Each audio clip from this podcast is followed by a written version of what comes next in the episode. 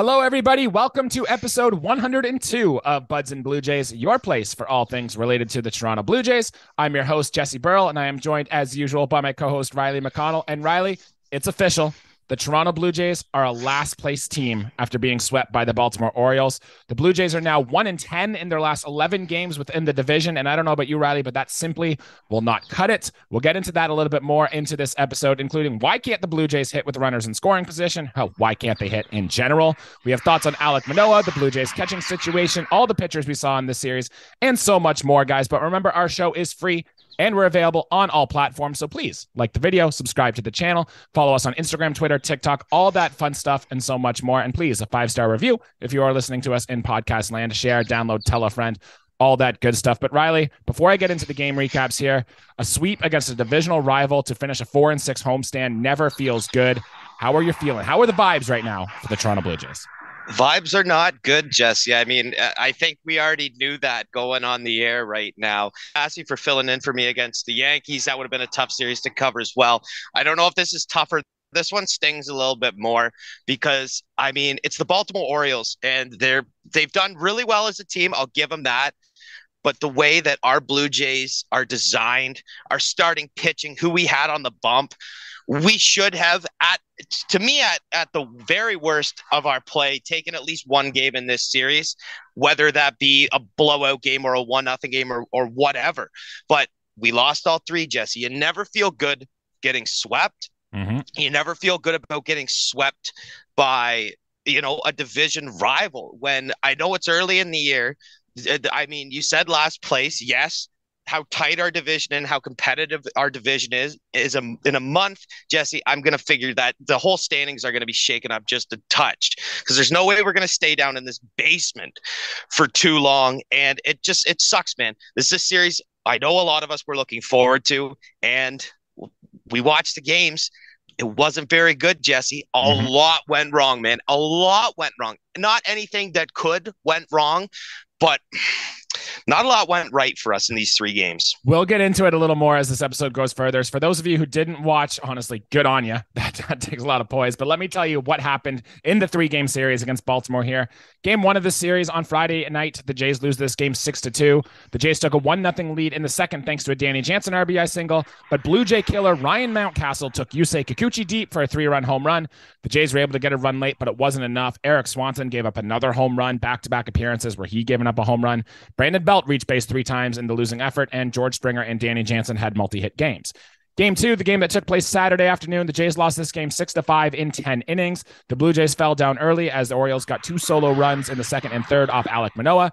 George Springer ultimately went deep to tie the game, and then Danny Jansen had a go ahead home run to give the Blue Jays a lead. Jays were able to add two more to take a five to two lead into the eighth when Erik Swanson allowed two men to get on base, and John Schneider brings in closer Jordan Romano for the four out save and proceeds to give up a three run game tying home run as the O's tied the game. The Blue Jays had runners on in the ninth, could not get a run across. The Blue Jays had runners on in the 10th and could not get runners across as the O's take their take the lead thanks to a Matt Chapman throw that hit the runner in the back. And the Orioles win that game six to five. Game three, the game that just finished up here. This is the one that leaves a sour taste in our mouth. The Orioles won this game eight to three in 11 innings. Matt Chapman did hit a solo home run, and then Kevin Gausman let a few O's string some hits together against him to get a few runs. Matt Chapman added a sac fly to keep this game close. Gausman ended up going eight strong innings to help rest a depleted bullpen. Both teams scored a run in the 10th, and then Baltimore explodes for five in the top of the 11th off Yimi Garcia. And honestly, the Blue Jays just looked defeated in the bottom half. After this series, the Blue Jays have a record of 25 and 22. We're eight and a half games back in the AL East, dead last, sitting in fifth place. And we're two games out of a playoffs position right now, Riley. So a lot of talking points to get into. There's so much going on that happened in this series. Where do you want to start, man? Well, Jesse, I guess let's take us back to game one in that mm-hmm. jersey sitting on the wall. Mm-hmm. Let's talk about our game one starter. Just, we're going to set the tone. And listen, Yusei Kikuchi has been great as of late. This start for him, we saw a lot of the same kind of mannerisms and tendencies that last year's Yusei Kikuchi might have had. And that was really the lack of control on the mound. Yeah. He really yeah. did not have control over any of his pitches. And I mean, when you're given up, you know, if you if you surrender a hit, surrender a walk, right then and there, you got two runners on and you're already behind the eight ball. You're bound to give, statistically, you're bound to give up runs. That's what happened. I thought he got lucky. I thought that his line could have been a lot worse. It wasn't. We're lucky that we were somewhat in that ball game when he left, but Yusei Kikuchi just didn't have it. I mean, listen, he he's a left-hander who throws fairly hard good break on his pitches, but pitch location and control have were really the issue in the start. And I hope this isn't a sign of things to come. I hope this is more or less just a hiccup, Jesse. I mm-hmm. mean, I was still go- going into this game, Jesse. I was still very confident. It's the first game of a weekend series against a division rival.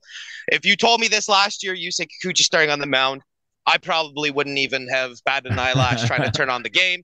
But this year is different. The bearded Yusei Kikuchi is different.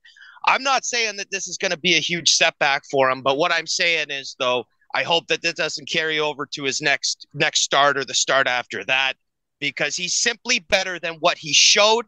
This was just a hiccup, and I know that he can turn it around from this, but not a good outing from Yusei Kikuchi. Yeah, I guess what this outing shows is that he still has this in him. Uh, this you know this lack of command and all that stuff. Let me read you his line. He went four and two thirds innings pitched, three hits, three earned runs, four walks, and three strikeouts. Riley, those four walks were the most he's had in an appearance this year. He actually hadn't had more than two in a, in an appearance. And if you look at his pitching chart of where all the pitches were, his four seam fastball, he didn't throw a single four seam fastball lower than the middle half of the zone. Every single four seam fastball he threw was either the middle of the plate or way inside or way above the strike zone. So fastball command for Yusei Kikuchi. And Ultimately, he was hit hard again, Riley. An average exit velocity against of 92.1 miles per hour is the worst on the Blue Jays. So when you're walking guys and when you do get hit, you get hit hard.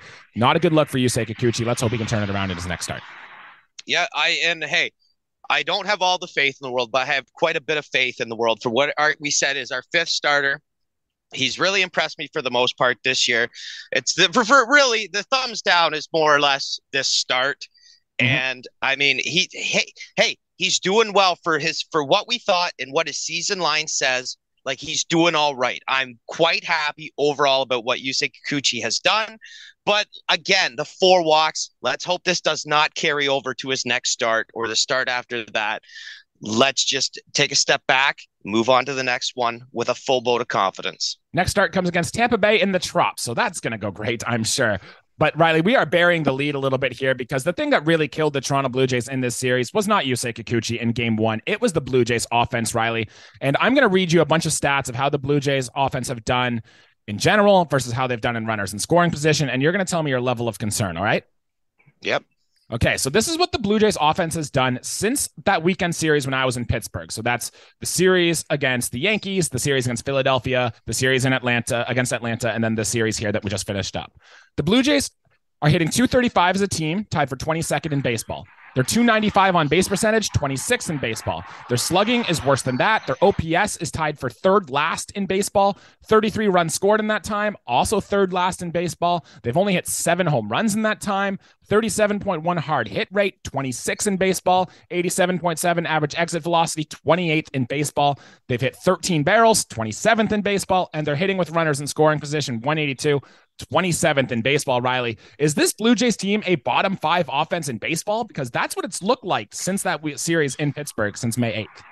Absolutely not. But I was almost hoping you we would have not said the clutch aspect of it, and that mm-hmm. would have mm-hmm. been runners in scoring position. You want to know what actually concerns me, Jesse? And I know we'll bump out of that. I know that our on base percentage will not be that you know, over this season. I know that we are a top 10 offensive team in all of baseball. But Jesse, what really does concern me is the hitting with runners in scoring position. And I know like we just have not been able to do that. And this dates back to our inaugural episode. We could have talked about that, you know, mm-hmm. in our first five episodes of the show.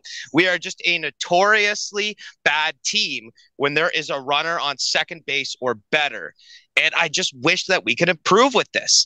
I mean, Jesse, we can hit all the solo home runs in the world or the two run shots when the game's you know close or not early in the game. But when it comes down to it in the clutch six inning or later like we just don't we just don't produce runs no, when don't. there are runners on base. And that's the really frustrating part. And i know as a you know as a fan really when it comes down to it jesse you and i are just fans But as a coach, as a player, this stuff has to be infuriating. I mean, living for the big moments. It's 162 games a season. And when you're at game 46, when you're at game 146, when you can't cash runners in in a close ball game, it's a killer. It's mm-hmm. an absolute killer, and to lose games because your big your big guns can't drive in a run when they're already over three on the day. When you and I would say the guy is due, mm-hmm. it's it's a real sting. Stuff like that concerns me because Jesse, I know the law of you know the law of just evening stats out. It exists somewhere. Like I'm sure that there's going to be a game where Vladimir Guerrero Jr. gets on base four times. I know that will happen eventually. But what I'm not sure is that in the clutch, two weeks from now, when we need him to drive in a runner in the bottom of the eighth inning to tie that ball game, I don't know if he's going to be able to do it. And I'm not just putting that on Vlad's shoulders. That's on that's on the team, man, because it's not one guy. This is a one through nine sport. It's a one through nine game. And as a team, they just don't have that clutch gene right now. We need to get that. We need to be consistent. Mm-hmm. And I, again, all the numbers are going to improve. Getting guys on base, I'm still dumbfounded that the Orioles did shut our bats down as well as they did. But I mean, like you said, we're going into a we're going into a tough series in our next one. Like we got to figure it out lickety split, or we're 500 yeah. on the year. Yeah, Isaac and, and I talked Isaac and I talked last episode where we even said like Vladdy needs to be the guy. He's the best player on this team. Like when you need a clutch hit, shouldn't it be on your best hitter to come through, get a clutch hit? Like he hasn't done that this year. And I want to talk about the rest of the team here, Riley. The t- Jays were three for 16 with runners in scoring position today. That makes them six for their last 36, or sorry, six for their last 66 with runners in scoring position. And some of those six hits didn't even drive in runs. In fact, over the last two series, Riley, I looked this up. Dalton Varsho, 0 for 7 with runners in scoring position with four strikeouts. Matt Chapman, 0 for 6 with runners in scoring position, three strikeouts. Bo Bichette, 1 for 5 with three strikeouts. Springer, 1 for 5. And then Brandon Belt, Espinal, Biggio, all 0 for 3. And then Kirk Kiermaier and Merrifield, all 1 for 4. Like, Riley, that will not do. Like that's just plain and simple, simply will not do. And I don't know how you fix this. The Jays did have a hitters only meeting too to try to get this solved and figured out. But two days after that, more of the same. Well, they got to figure it out because 111 with runners in scoring position just ain't going to cut it. Mm-hmm. Plain mm-hmm. and simple. Mm-hmm. They need, need, need to get that better going here. Now, Riley, let's dive into Vladimir Guerrero a little bit more. And I want to look a little big picture here, Riley. Um, Here's Vladimir Guerrero's numbers, and I'm going to divide them up evenly by how he's hit on the road this year versus how he's hit at home. On the road, Vladdy's been awesome. He's been a monster. 348 batting average, 419 on base, 630 slugging percentage, seven home runs, 188 WRC plus. That sounds like the Vladimir Guerrero Jr. we've come to expect. But if you look at his numbers at home at the Rogers Center this season, 247 batting average, 321 on base, a 329 slugging. Riley, he does not have a single home run at the Rogers Center this year. In fact, he went 0 for 5 today with three strikeouts, two soft ground balls, and 88 WRC plus. Vladimir Guerrero Jr. is a below league average hitter when he hits at the Rogers Center this year, Riley, and his 0.9 war on the season, 70th in baseball. Not what you expected to see when you thought about Vladimir Guerrero Jr. So, what are your concern levels on this, Riley? So I'm just gonna. I'm a big whole numbers guy, and when you introduced me, Jesse, or whoever introduced me to this statistic, wins above replacement, did you just say that Vladimir Guerrero Jr.'s WAR on the season is? Did you say negative 0.9? No, zero point nine. So less than one. Oh, whew. Okay, that scared me for a second. Whew. Okay.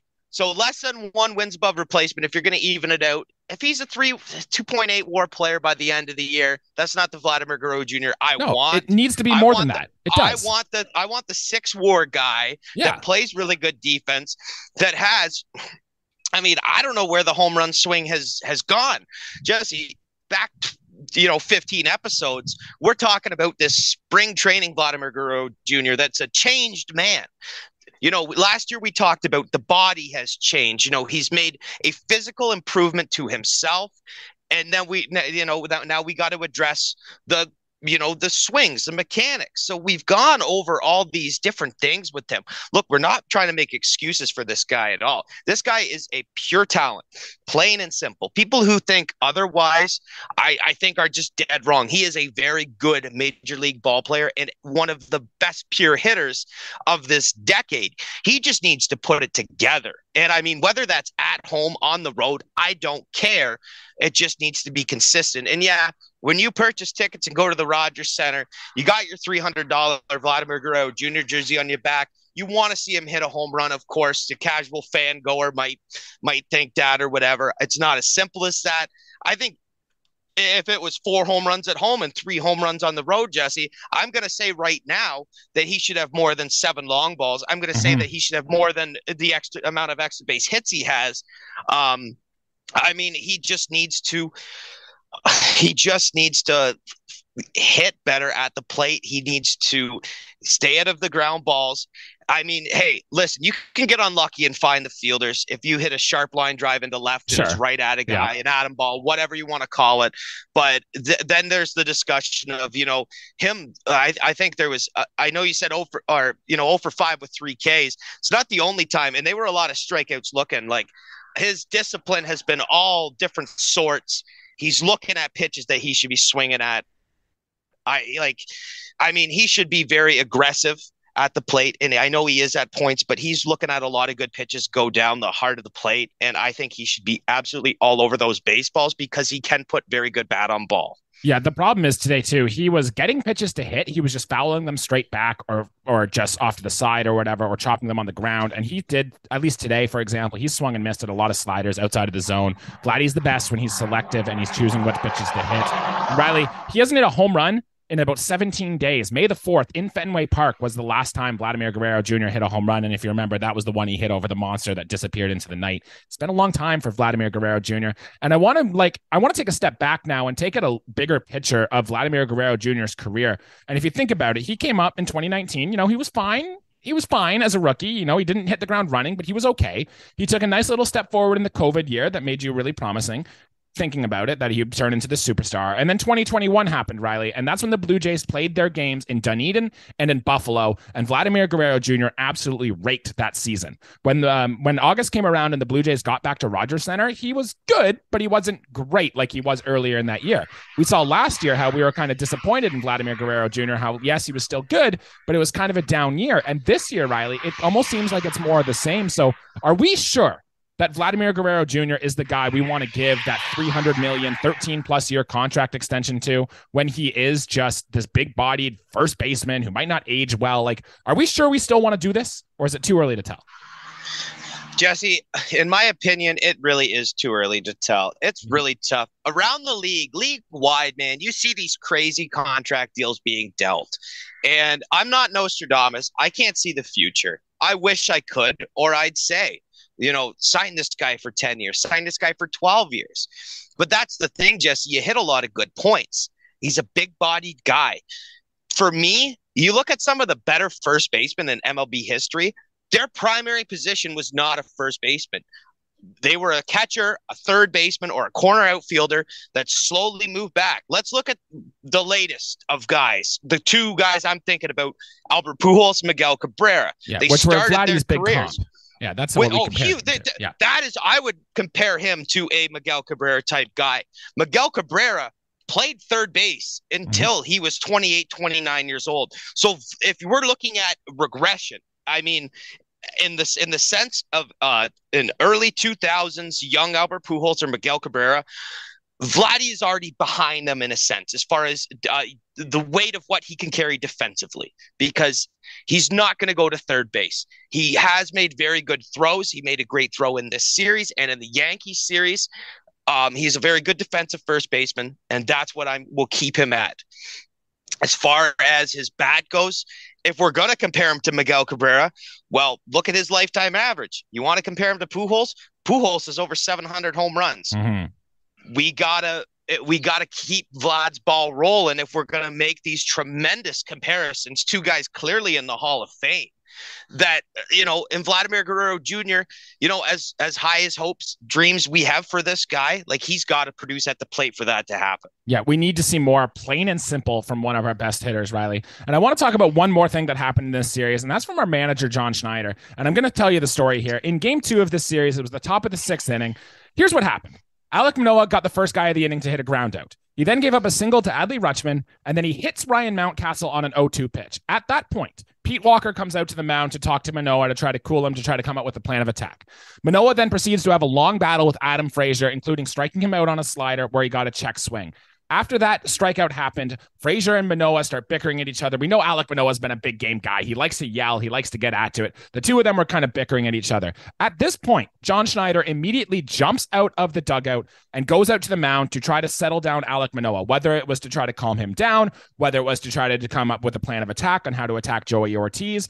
I don't know exactly what it was, but uh, after the game, we found out John Schneider went out to the mound to ask Alek Manoah, hey, do you want to stay in this game? How are you feeling? But at that point, it was too late, Riley, because the rules of Major League Baseball say the second time you make a mound visit in the inning, you have to pull your pitcher out. And it seems that John Schneider didn't know this. And if you look when the umpire, Dan Iassogna, is telling Alek Manoah and John Schneider that no, you have to be taken out of the game, you see the look of defeat on Manoah's face just because he was starting to build momentum, which we really needed from Alek Manoah. And John Schneider was forced to take him out of the game. Now, thankfully, Tim Mayza was able to get the ground ball out and no more damage came across that inning. But still, this is a very, very bad look from John Schneider because either he just didn't know the rules of the game or he didn't know the situation. And really, you need a manager who knows what's going on at all times. And John Schneider didn't in this series. So, what do you have? I know you have lots of thoughts on that, Riley. Tell me what they are. Listen, man, there's a word I'm about to throw out. And hey, I'm no one to use this word because of my tendencies and whatever else. But this was one of the most irresponsible things mm. I've seen out of a manager mm. and a Blue Jays manager in a while. Like, Jesse, plain and simple, like as a MLB manager, as a member of a coaching staff on a team, whether you're the hitting coach, the pitching coach, one of the base coaches, you have to know the rules of baseball. And being the guy that goes out to the mound and talking to him, like, uh, like, like the ship is sunk when he when he starts his trot out there. And I like I knew in my head, everyone knew what was going on except for a few guys, and those are the wrong guys not to know what was yes. going on, Jesse. Yes. And it it's it, whether it's a lack of knowledge, a lapse in concentration, or just plain old just being flustered. I'm not trying I'm not trying to look for excuses for John Schneider. It was incredibly irresponsible and he has to know better. Again, he will learn from this mistake. I guarantee you, Jesse, I'm going to guarantee that he never makes this mistake as a oh, manager. God, I hope not. because this is something this is something that will stick with him. I know for a fact because this was so it was such a small thing, but it was so foolish and silly to do, and it really sucked. Yeah, Manoah's face, man, that was something like that's something that you, when you know find out that your dog died. That was mm-hmm. a, the sad face he made. Like I, I felt for the guy. Alek Manoah was a competitor. Geez, I mean, like you want to talk about dogs, like he was, you know, barking in that game and things. That's a whole other side of things. But he was at the moment of compete. I thought things were getting up for Alek Manoah at that point in the ball game. I thought, okay, he's seems locked in. He's ready to go. And all of a sudden, brick wall. Schneider comes out yeah, very irresponsible move, man. I just, it can't happen again. It won't happen again. But for now, Jesse, whether it costs us the game or not, it's not a good look no, for John yeah, Schneider. It's not. And uh, like, let's get into those like Alek Manoah a little bit here. We are running out of time, so we got to fire through these really quick. But Alek Manoah's line: five and two thirds innings pitched, six hits, two earned runs, one walk, five Ks. It's probably his third best start of the season, aside from that Yankees one where he threw a shutout, and then his second start of the year in Kansas City. So this one was good. I did notice Manoah threw his fastball a lot more, over seventy percent of the time. Which, hey, if you don't have your slider, which we've talked about quite a bit from Alek Manoah, don't throw it throw your fastball. And I don't think it's an accident he threw more of that and had more success this year. I still think the command was a little off, and I still think he looked a little shaky. So still a long way to go progress. And then we already talked about Yusei Kikuchi. So let's talk about Kevin Gausman today. Eight innings pitched, six hits, two earned runs, two walks, four strikeouts. Threw 115 pitches in this game, Riley, the most he's thrown since 2017. And I thought his splitter usage was interesting. He didn't throw a single splitter in the fifth inning and only throw two in the fourth, which is weird for your best pitch. But I guess if the Orioles are looking for it and you just keep pounding them fastballs, it'll do the trick. So 30 seconds or less, Riley. A thought on Manoah or Gausman's line there. Yeah, we'll go to Gausman. I want to talk about something that's at least good. Uh, I thought that it was just more of a messing with um, the Orioles hitters. If you know the pitch is coming, tipping pitches, whatever. Gausman has a great and effective fastball, and the fact that it plays off the splitter so well. Mm-hmm. And if he if he makes them think that, oh wow, this is going to drop off the plate, and nope, it sticks in almost I won't even say bottom of the zone, middle of the zone. Then I know. I mean, he looked great. He looked fantastic. Two earned runs us line over eight innings. Whenever you get something along those lines, he, I mean, you're in good. Yep, absolutely. It's a very good start from Alek Manoah. I want to talk about some of the positives here, and I'm just going to hammer through these guys really quick. Riley, tell me what your thoughts are on them. First one is Danny Jansen. He looked good this year. He actually got to catch Alek Manoah, which I think was part of the reason Alek Manoah had a good start here because he's very similar to Jose Berrios in the way their pitches move. So I think we're going to see more of Danny Jansen catching Alek Manoah in the future. And also, he had a home run in this series, which was very good. Danny Jansen can go on these hot streaks. It's good to see he's on one now. He's actually got more RBIs on the season than Matt Chapman, which surprised me. And then two other hitters that did really good. George Springer had two hits in every single game in this series, including a Springer dinger. He finally seems to be over that sickness that he had out there. And Brandon Belt is the other one that really gave me a good little positive. He's back into the cleanup spot now. And over the past two weeks, Riley, sitting 389, 522 on base percentage, 611 slugging, good for a 218 WRC plus in that time fifth best in the American League. I'm still surprised he only has two home runs on the season, but I'm expecting he'll get onto a run where the home run power really starts to come soon. Riley, do you have a thought on either of those three hitters, Springer, Jansen, Belt? Yeah, so we'll start. I'll just be quick on all of them. But uh, mm-hmm. Jano, when he want, when Jansen wants to be hot, he'll be one of the best players in baseball. He might rival some of the game's best when he is at his best. And a, another guy who has absolutely had it um, in the in the series would have been would have been George Springer as well. I mean, when you're collecting two hits every game, like hey, those are good numbers. We want to accumulate things like that. The home run it really helps, man. It absolutely helps out your average on there because he's a guy who's going to hit in our leadoff spot. What does leadoff hitter do? He gets on base, he gets mm-hmm. hits. Springer has done that, and it's good to see the power just to return a little bit. And I just have some other notes that I saw from the series that I wrote down here. Stop me if any of these seem interesting, Riley, to you. Uh, Whit Merrifield got picked off base in extra innings today. Not a good look. Nate Pearson threw a pitch 101 miles per hour. Good for you, Nate Pearson. Matt Chapman finally hit a home run, his first in over a month. Still leads baseball in doubles, though. So, you know, good stuff there for Matt Chapman. Let's see if you can get a little hot. Cavan Biggio drew his first walk this series since April the 3rd and then immediately proceed to get caught stealing second base as he overslid the base. So not good for him there. And Nathan Lukes got a start in today in game three and did get his first major league hit, Riley. So any of those things catch your attention? Um, yeah, the uh the Biggio one. I mean, listen, we've had the talk who's on second. We know who's on second. I'm if Espinal didn't have two hits in that one game, it might have been three. It was two or three, three yeah, hits. Three. I might have. I might have just uh, went on a, a rampant roar there. Um, Biggio for me being third on that list, um, and not being able to get on base and then getting caught stealing stuff like that just stresses me right out as much as it does any Jays fan.